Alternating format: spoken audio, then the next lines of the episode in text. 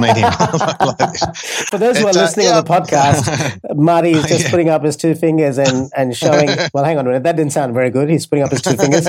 Uh, They're interlocked with each other. They're interlocked the, with these. Thank you. Yeah, he wasn't flipping me the bird. The Lama and I, big big old buddies. We, have been hanging together. This is Ash Roy, the founder of ProductiveInsights.com and the host of the Productive Insights podcast. This episode is brought to you by the Productive Insights podcast editing service, which takes away all the pain of podcast editing. All you've got to do is upload your file onto Dropbox, and we'll take care of publishing it onto your WordPress site and onto iTunes.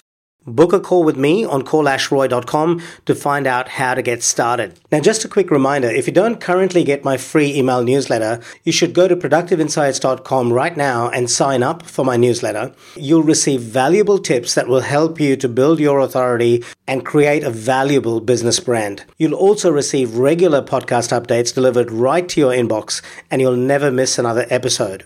Now, this is episode 136, which is part one of a two part series with a guest that we've previously had on this podcast. And we're going to be talking about using humor in public speaking. This guest has had the honor of almost sharing the stage with the Dalai Lama, and you'll find out more about that in this episode. You can head over to productiveinsights.com forward slash 136 to access the show notes where we talk about related episodes that you might find useful if you like this one. And with most of our episodes, we actually include timestamps in the show notes so that you can use those timestamps in the show notes as a guide to jump to the relevant bits that you find interesting by just looking at the contents. And in most of the recent episodes, you can even download a PDF version of the show notes. I also just want to say a thank you to all the listeners who have been sharing this content with others and commenting on social media. I really appreciate your support in getting this content out there to more people who will benefit from it. If you find the content shareable, please do continue sharing it. Thanks again. Now, in the first part of this two part series, we talk about how our guest almost shared the stage with the Dalai Lama, how to use humor as a tool to build a bond with your audience and break the ice quickly, particularly when you're doing public speaking. And we talk about how to develop one of the most important skills around humor, and that is timing. Thanks for listening, and on with the show. Welcome, everyone. Today, I'm delighted to welcome a guest who I've previously featured on this Productive Insights podcast in episode 89. He's a pharmacist turned award winning advertising copywriter turned stand up comedian turned best selling author and speaker. That's a lot of turns. He's spoken to over 500,000 people since he first leapt up on stage in 1997. In his first 12 months, he won Australian Comic of the Year, appeared on the Footy Show, and was invited to the UK to become a full time stand up. His keynotes and workshops are packed with scientific knowledge, takeaway tips and strategies, and most importantly, wrapped up in countless hilarious stories. He's recently been invited to share the stage with Dalai Lama, and he almost did, and we'll talk more about that in a minute. so I'm delighted to welcome back Marty Wilson from morefunnymoremoney.com. Welcome, Marty. Hi, Ash. Thanks for having me, mate. Always a pleasure. Always a pleasure. It's great to have you back. So let's start there, Marty. Tell us all about this thing. You were invited to share the stage with the Lama, and then you ended up almost sharing the stage with him, but not quite. yeah, the way I say, I, I e-shared the stage with with the wonderful Dalai Lama. He, uh, I did an event. I was delightfully, I was invited to be on. I I spoke on day one and I yeah. emceed day two of the Happiness and Its Causes conference here in Australia, in Sydney. And the Dalai Lama was booked in, and I was getting ridiculously excited because it was himself. It was um, Mihaly Csikszentmihalyi, the guy who invented oh, yes. the term flow. In the flow, yep. yep. Uh, and Matthieu Ricard, the guy they call the happiest The happiest man in the world. Yeah, the happiest man in the world. And they were all going to, so I was going to meet them all on the same day. Yeah. And then it turns out I didn't realize that Mihai is actually 84 now. So he, wow. he recorded something um, for the conference. I was like, oh, when I heard about that. and then on the, on, on the day, I found out that uh, the Dalai Lama, sadly, he'd been quite ill. He'd um, had some medical treatment back in his home in Dharamsala. And so he had to Skype in uh, his, his uh, talk. So, like, you know, technically I can say I shared the stage or he shared the stage with the Dalai Lama. But I was just, you know, thrilled to be asked to sure. this event. That, that happens in Sydney every year. Right. And there's about sort of 1,500 people people uh, go along wow. to it. So it was just, just lovely to be asked, you know. That was at the Darling Harbour Convention Centre?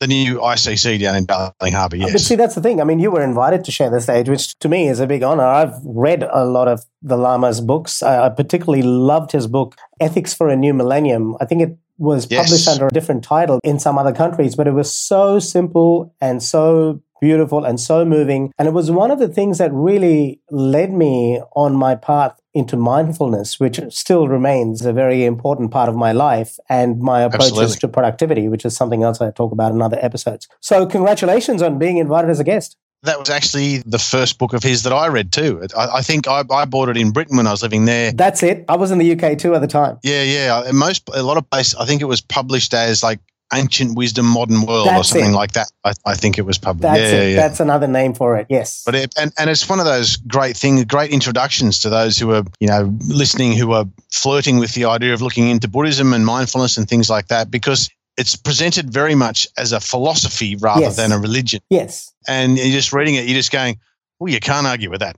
You can't right. argue with that. Like, yeah, right. it's just so self-evident. So simple. As it happens, I mean, while I'm not a practicing Buddhist or Hindu or anything, and I don't endorse any particular religion on this podcast, I was born into a Hindu family. And interestingly, Buddhism is considered by some to be an offshoot of Hinduism. Hinduism used to be called Sanatan Dharma, which means I believe, some translation, some version of a way of life. It was never meant to be a religion. And that is mm. something I really like about the Buddhist approach. It's very much built out of a philosophy rather than necessarily a dogmatic belief system yes. that you must do things in one way or another. Sure, there are people yes. who have quite dogmatic interpretations of it, even in Buddhism. But I really like the fact that it can be consumed on a very individual basis and it's very all embracing. Yeah, yeah. And then the thing about what we're talking about today, the Dalai Lama has, I think, one of the top five best laughs in the world. Like, he just, right. he just giggles all the time and he has this totally infectious, beautiful, giggly attitude to life that um, is such a great illustration of how humor works so well. You know, he, he just says these things, and half the time he says these things, you don't know if he's being deliberately inappropriate or, you know, deliberately off center or something. And, and then he starts giggling and the whole crowd gets it, you know, 1,500 people laughing at once. It was just lovely to be in the audience listening to him. Right. It's he's got this mirthful laugh, doesn't he? Like almost like a child. Yes. Yeah. Yeah. Yeah. It's a real uh, chuckle. Probably would be the way you like like uh, uh, a real one of those sort of uncles that sits in the corner and the whole family gathering uh, ends up being around him because uh, he's just so engaging to listen to, you know. Yeah, yeah. Okay, so let's talk about giggling and humor and how we can get our listeners to help other people giggle, which I think is one of the best things you can do with your life. So, in our last conversation, you explained how humor can be a very powerful tool, especially in breaking the ice and bonding quickly with your audience. And we spoke particularly in the context of public speaking last time. I agree that it's very important establishing a connection, and I've used it through most of my life with varying degrees of success. Now, in today's world, people have with, with varying degrees of success. I like that. Thank you. For the, thank you for the honesty, Ash. That's great. You're welcome. Now, in today's world, we have increasingly limited attention spans, what with all these mobile devices and all that sort of stuff. So, can you talk to us, if possible, with a couple of examples about how you can use humor to break the ice and maybe talk about a couple of things you did in your gig with the Dalai Lama, where you emceed the event and you know how you used humor to break the ice. Sure. I mean, like uh, with the Dalai Lama, like me and him, like this, me and him. like this. For those who are uh, listening uh, yeah. to the podcast, Marty is just yeah. putting up his two fingers and, and showing. Well, hang on a minute. That didn't sound very good. He's putting up his two fingers. Um, They're interlocked with each other. They're interlocked the, with these. Thank you. Yeah, he wasn't flipping me the bird. The Lama and I, big, big old buddies. We, have been hanging together. The happiness and its causes. Yeah, no, I, I, guess in hindsight, looking back on it, I, I learned about the bonding power of humor at a really young age. I, I, remember a really specific incident when I was, I, I can't have, I was in primary school. So, you know, year six must be the, the highest I was. And I was off sick and everyone else was at school in my family. Mum was out doing something, dad was at work. And I was at home uh, lying on one of those fold out um, beds with the like you know two inch mattress sort of thing that were very big in the 70s and 80s. Everyone had as their spare bed in their house, and just in, in the the TV room downstairs at the house I grew up in. And I remember I felt very, very ill. And I remember I also felt very, very lonely because I was at home on my own. Right. And I, I could remember really clearly longing for 6 p.m to come around because that was the time every night when the goodies came on the TV, a British comedy. Oh yes, I remember that yep. series called called The Goodies, and every night on the ABC, because I grew up in Newcastle, and we only had Channel Three and the ABC was all we had. There was that, that's all they had, and um, every night it was The Goodies at six and Doctor Who at half past six, and so. Uh, but the thing about it was, I remember longing for that feeling you get when all the people you love are in a room, all laughing at the same thing at once. Yeah. Just that feeling of feeling of togetherness that laughing at the same thing brings. And so it's it's lovely that the the circle has completed, and I'm now teaching people to use that uh, mm-hmm. uh, because you know we we are the more anthropologists are looking into uh, the way humans evolved into tribes and that sort of thing. We're very social animals, mm-hmm. and if you can deliberately make a room laugh, yeah, even if even if only half the room laughs, just the sound of a room laughing drops all the social pretenses in the room, and everybody feels as one. Uh, and the studies have shown that even if only a third of the room laughs, yeah. everyone still feels we're all in this together. So I want to just dig into that a bit, Marty. Sorry to interrupt you, but sure. what is it about humor and music? These are the two things that seem to really, you know, unite humans like nothing else does. What is it about those two things?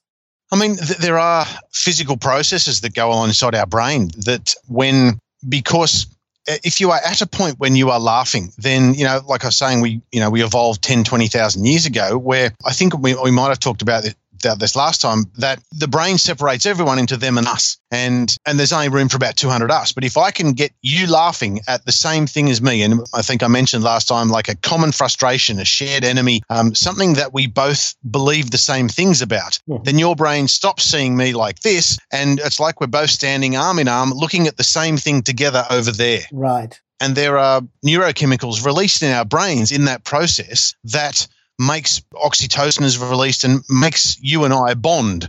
And, and, because if we are laughing together, you think back 10, 20,000 years ago, we must be in a situation that is safe. Comes back to the tribal thing, right? Yeah, yeah. It makes us all feel safe, and this person cares about me enough to protect me, which is what I went back to 10, 20,000 years ago. Mm-hmm. And, you know, we have things in common, therefore I can drop my guard and, and be open with this person. And so being able to deliberately do that is such a powerful gift when it comes to influencing people and uh, and get and, and I don't mean in a manip- manipulative no. type of way. You know, like like anything, these tools can be used for good or evil. Yes. but but but um, yeah, being able to deliberately do this, particularly at the start of a presentation or a speech or something, is is such a powerful way to get everyone in the room to think. You know, yeah, all right, I'll listen to this guy. Yeah, yeah, fair enough. Yeah, I'll, I'll, give this guy the time of day. You know, like just um, by very quickly getting them to laugh, particularly if it is that shared frustration, common enemy, or get them to laugh at yourself, get them to laugh at me. Yes. And even if you don't end up being one of those people that laugh, if you're not in the 50% of the audience that laughs, you still are seeing social proof because the other 50% of the room has laughed and there is an endorsement for your humor or at least for you as a person. Yeah, yeah, absolutely, and, and that's really important. Sometimes a uh, a comedian called Tommy Dean when I first started doing comedy. It's actually 20 years ago now. He he had a chat to me one night uh, after a gig at the Harold Park Hotel, and, and he, he's an American guy, and he had this lovely sort of Midwestern drawl, and he says, you know, sometimes Marty, you have to hear the smiles, you know, because they're out there in the dark. You just got to hear the smiles. They're smiling with you, but they're just not a laughing crowd. They're a smiling crowd. But the effect of them, you know, coming to like you is still there yeah. because if a, third of the room is laughing, the others are just smiling, but that's okay. And you have to be you have to be okay with that just being okay. Cool. Sorry, I interrupted you when you were talking earlier. So what devices did you use in the thing with the Lama where you were able to break the ice? Can you give us some examples? Well, I, I, one of the the stories. I mean, I, am very big on stories. I think we mentioned mm-hmm. this yes. because they are stories that you tell socially anyway, so that you can. Uh, and we'll, we'll, probably get onto this again a bit later because I'm such a mass, massive fan of it. So that one of the stories that I tell at the start of, of my keynote is where I ask the crowd, um, you know, who who in the room has a kid? Any kids? Remember on your first, because I, I, talk about change and resilience as well. So that's what I was I was talking about the importance of humor in building resilience at the the happiness and its causes conference. I said, who's got kids? Leave your hand up. if when you had your first child, you had a birthing plan. Now leave your hand up. And, you know, probably about a third of the room put their hand up. Now leave your hand up if your birth went exactly like your birthing plan. And there's about three people, three people left their hand up. And then I, I made the point that, you know, that's a great metaphor for life because, you know, yeah. life just never works out as you plan. You right. know, and then I told this story, and I, I, I tell this story about uh, like my wife's a nurse, and so uh, accident emergency nurse. So her birthing plan was no doctors, no doctors, no medical intervention. Right. And so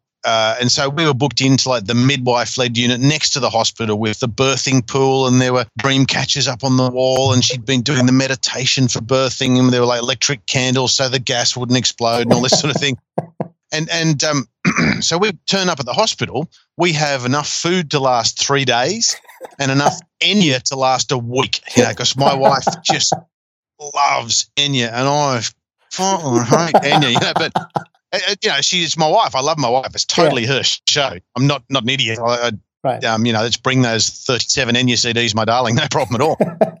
And so we get to the hospital and sadly, undiagnosed breech baby. So the baby is the right way up instead of upside down. And so, you know, within 40 minutes getting to the hospital, my wife, Ali, is numb from the chest down and the surgeon's about to open her up and do an emergency Caesar. And, and you know, it was quite obviously uh, the place the, the way to go. But um, I think the anaesthetist could tell that my wife was quite upset by this because, you know, we were expecting to go over here and all of it's hun- total 180 degrees and we're in the operating theatre. She's numb from the chest down and the surgeon's about to open her up. And the anaesthetist leans down and whispers into my wife's ear and says, Oh, Mrs. Wilson, would you like me to turn the radio on? Would you like some music during the procedure? Hmm. And my wife just looks up at me with this angelic, earnest look in her eyes and just said, Wouldn't it be a sign if Enya came on the radio?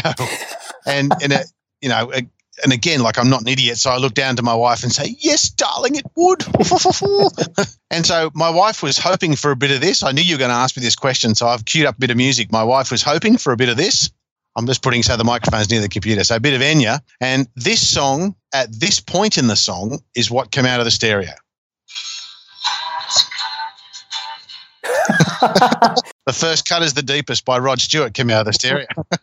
And so, you know, that that moment there when everyone is laughing at us, you know, trying to enforce our will on the world and just having to, you know, I make the point that like that's such a great metaphor for life. You know, you're going on, you have all these plans, you prepare for things, these big moments, and you want it all to go perfectly. And then life comes along and just sideswipes you, right. and you just have to prepare for that. And so, because I, I, was on at 10 to 5 in the afternoon of this conference, hmm. and so 1,500 people had been, you know, sitting, absorbing all this. Like the longest speech was about 20 minutes. And so everyone is absorbing all the stuff. And it's one of those conferences where you think a lot all day. And so everybody's prefrontal cortex is just burnt out by the end of the day. Right. So when I came on and, you know, started that story and then like, you know, um, making fun of my wife a little bit, making fun of me a little bit and, you know, making fun us being the butt of the joke, then you could just see the crowd just like, oh, oh, this is going to be okay. Like, you know, some blessed relief from because a lot of the people on there, like very, very accomplished people, great psychologists doing wonderful um, research, and and most of them pretty good speakers too, has to be said. But but just really intense thinking for the day. So if you can be using a bit of humor at the start, particularly a story that you know how to tell really well and a story where I'm the butt of the joke. Yes. That it, like all of a sudden, all the crowd just like, this guy's wonderful. Tell us, tell us what you want us to know. You know, and, and it's, it's such a, an easy and foolproof way yes. to get to stand out from everybody else on, on the bill and get them to really listen to your message. I think we mentioned last time that the, the quote from the author Jeffrey Gitomer, where like the end of laughter is the beginning of listening. Yes. In that magic moment after you've made, you know, 1,300 people laugh, everyone is just hanging on like, I'm going to trust this guy. This guy knows stuff. Tell us, tell us what you want us to know. Like, Right, right. You know, I was going to ask this question a little bit later on, but I think it, this is a great segue to ask it now, so I will. Before our conversation, I did a little bit of research on humorous devices, and mm-hmm. you know, some of them are things like absurdity, exaggeration, irony, parody, sarcasm, satire, and so on. And I have always been a student of humor. I love humor. I've used it a lot mm-hmm. to bring resolution and closure on various things that I've gone through in my life. Some of them were pretty unpleasant. And this was a great example of irony to me, or at least, you know, a parody where, you know, she wants Enya to come on and the song that mm. comes on is the first cut is the deepest. So I think that's a great tool. But the biggest tool, from my understanding anyway, is timing. People always say to be good at humor, you have to have timing. So, can you talk to us a little bit about timing and how do you develop a good sense of timing with humor? And what can our listeners do to hone this timing muscle, as it were, so they can develop their own humorous devices in their speech? Yeah, sure. Timing, you know, timing is incredibly important. Like, you know, ask me, you know, uh, what's the most important thing about comedy? What's the most important thing about comedy? Timing. gotcha. Oldest joke in the world. Oldest joke in the world. Right, you still, right. you still got to. I actually haven't heard it before, but that's great. I oh, see really? what you. I've seen. We'll see what you did there. Yeah. well, that's an old um, uh, used to be on Hey Hey It's Saturday and everything, you know, many many many years ago. And but that surprise right there, right? That device you used just there, you did use timing, but you also used surprise, where I'm not anticipating the response to come back that quickly, and you've cut in at the end of the question with the answer and i'm going like whoa and that recognition and that that surprise that's the humorous device yeah yeah the the humor comes in that when you realize that the way that i answered your question actually shows me stuffing up what the thing is and your brain. You know it's like there are three types of people in the world those that are good at mathematics and those that aren't. Right right. I see. Yeah. They're quite often one of the one of the theories of humor is that there's always two stories going on, two stories going on in parallel. You think this is what's happening, yes, but what is really happening is this. And when you when your brain makes that leap down to what the other story is, what's really happening, yes, that's when your brain goes, right, right. And, and uh, so timing is then very intricately related to the surprise or the asynchronicity of what you expect and what actually happens. Is that correct? Yes, it has, you know, you have to give the audience enough time, a couple of beats of time for their brains to go down this path long enough yes. so that it is a, you have to give them enough information and enough time to assume that things are going to go this way. And then so when you come in and, and show them this way yes. then that's what's really happening. And that's that's where the surprise comes from. So and, and that's where the humor comes from. You know what's really interesting I read this book called Made to Stick by Dan and Chip Heath. And in that book, they talk about something very similar, except they use it in the context of engaging people. Apparently, when we are listening, we are continuously, subconsciously trying to close the loop. And yep. this is an example of creating or preempting the loop, as it were. And then you interrupt, you pattern interrupt with yeah. something unexpected. And that kind of creates this humor or this relief in some sense. Yeah, no, you deliberately mislead people and then uncover what the real truth is behind that. And I've read uh, to Stick myself, and, and they talk about using schemas to get your message across more quickly and that sort of thing. And that's what schemas for the listeners is. If in the book, I think they use the example of describe what a pomelo is. Mm-hmm. And a pomelo, you could say it is about a six inch across citrus fruit that is a little bit not quite as sour as a grapefruit or, you know, um, and, then you, so you can go they have this massive long description in the book, or you can just say it's an oversized grapefruit. And then everyone goes, "All right, okay, fine." and so you know, and I think they used the examples of um, when they were pitching the movie Alien. They yes. said it's Jaws in space. That's right. And everyone goes, "All right, I get it."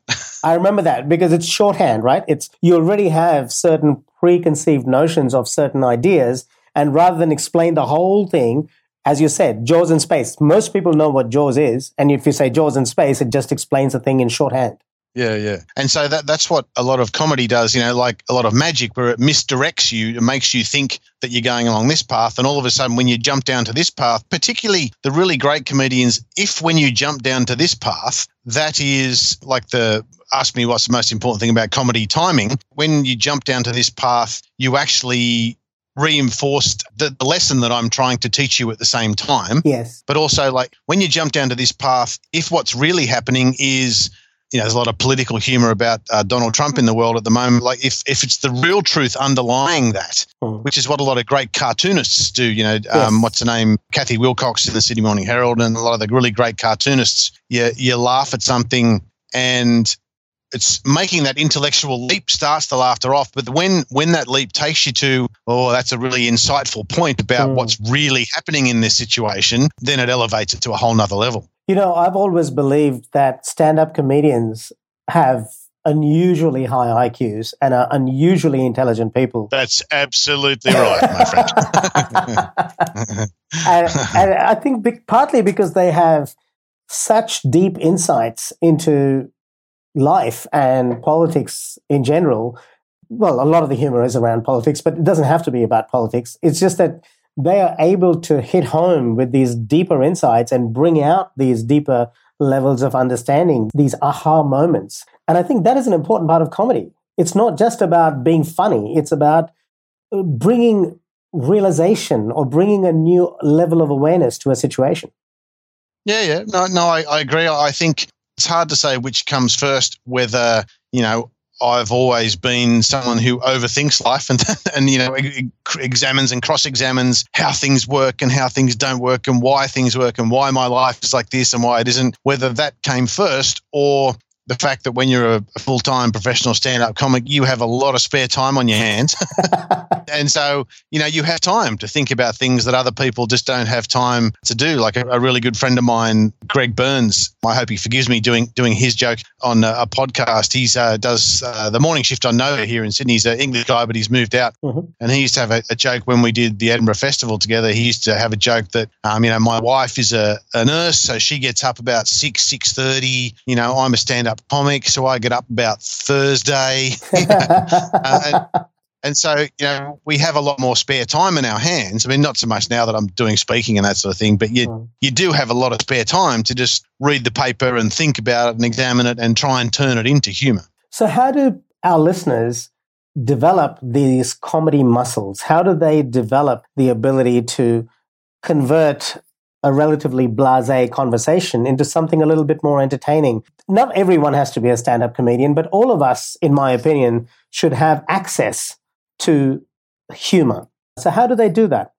I guess it's as as trite and as simple and as complex as the answer to, you know, how do I get better at table tennis? Become a student of table tennis, mm. watch the best players of table tennis in the world, read some books on how on strategy and tactics for table tennis, and keep playing lots and lots of table tennis. You know, yes. it um, it really is as simple as that. But I guess the great thing about that is watching lots of stand up comics on Netflix is quite enjoyable. Oh yes, you know, getting on my my I got three boys, 13, 10 and five, and they're all into Modern Family, the the hmm. eight series of Modern Family at the moment, and it is if you if you're looking to learn how to construct jokes and uh, do that misdirection and that sort of stuff. That show, uh, even just um, the quality of the economy of writing mm. in that show is absolutely brilliant okay. in terms of there just isn't a word wasted. Like every word is either a setup for some joke later on mm. or it's a punchline or something like that. It's just a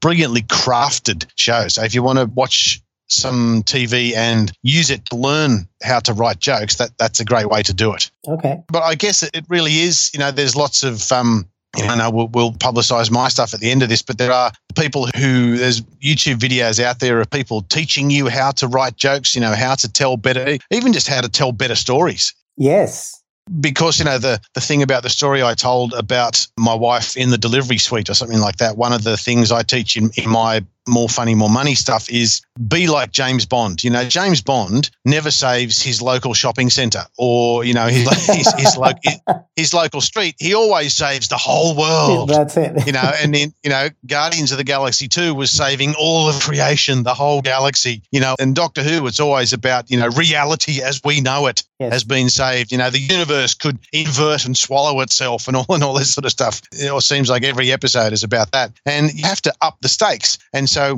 you know, if you go back and have a listen to the story I told about my wife being in the delivery suite, her expectations, what she wanted was really specific and quite obviously really important to her. Mm. And so when that makes the fall, when she comes down to, you know, she wanted this peaceful Enya stuff up here, mm. you know, the the meditation for birthing, the dream catches on the wall, paints a picture of how she wanted things to go. And so when the fall comes down to the first cut is the deepest, there's much more comedy if the fall is bigger yes. than when then she went to the hospital and, you know, she didn't really mind what happened. We just went to the hospital, you know, un- undiagnosed breech baby had had to have a Caesar. Not even just the word emergency Caesar adds the emotional intensity of it. Yep. And so And then it still would have been funny when the first cut is the deepest came out, but it wouldn't have been quite as funny if we hadn't built up the tension, built up the tension, built up the tension. Yes. So, and the same thing goes for uh, uh, you know that's why James Bond saves the whole world when the fall is greater in sad movies as well. You know, like the the um.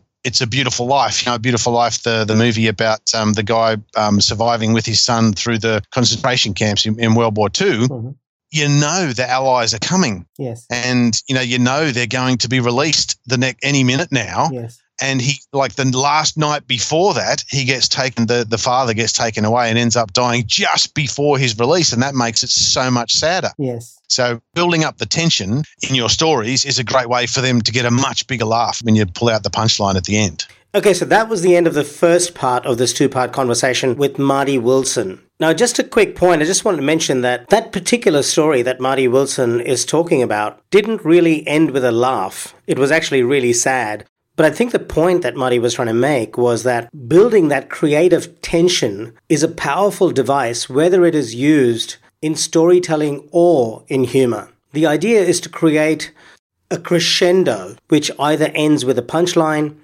or a dramatic close. I think the point he was trying to make was that that build up is the critical element. Now, in part two of this two part series, we'll pick up from this story again. We'll continue the conversation and then we'll go into challenges to implementing some of these principles we've discussed and then action steps. You'll be able to access part two at productiveinsights.com forward slash 137. And you can access the show notes for this episode at productiveinsights.com forward slash 136. See you in part two. Thanks for listening to the Productive Insights Podcast. You can find all the links in the show notes below this episode on productiveinsights.com. You can also ask questions in the comment section that Ash personally answers. How can Ash help you today?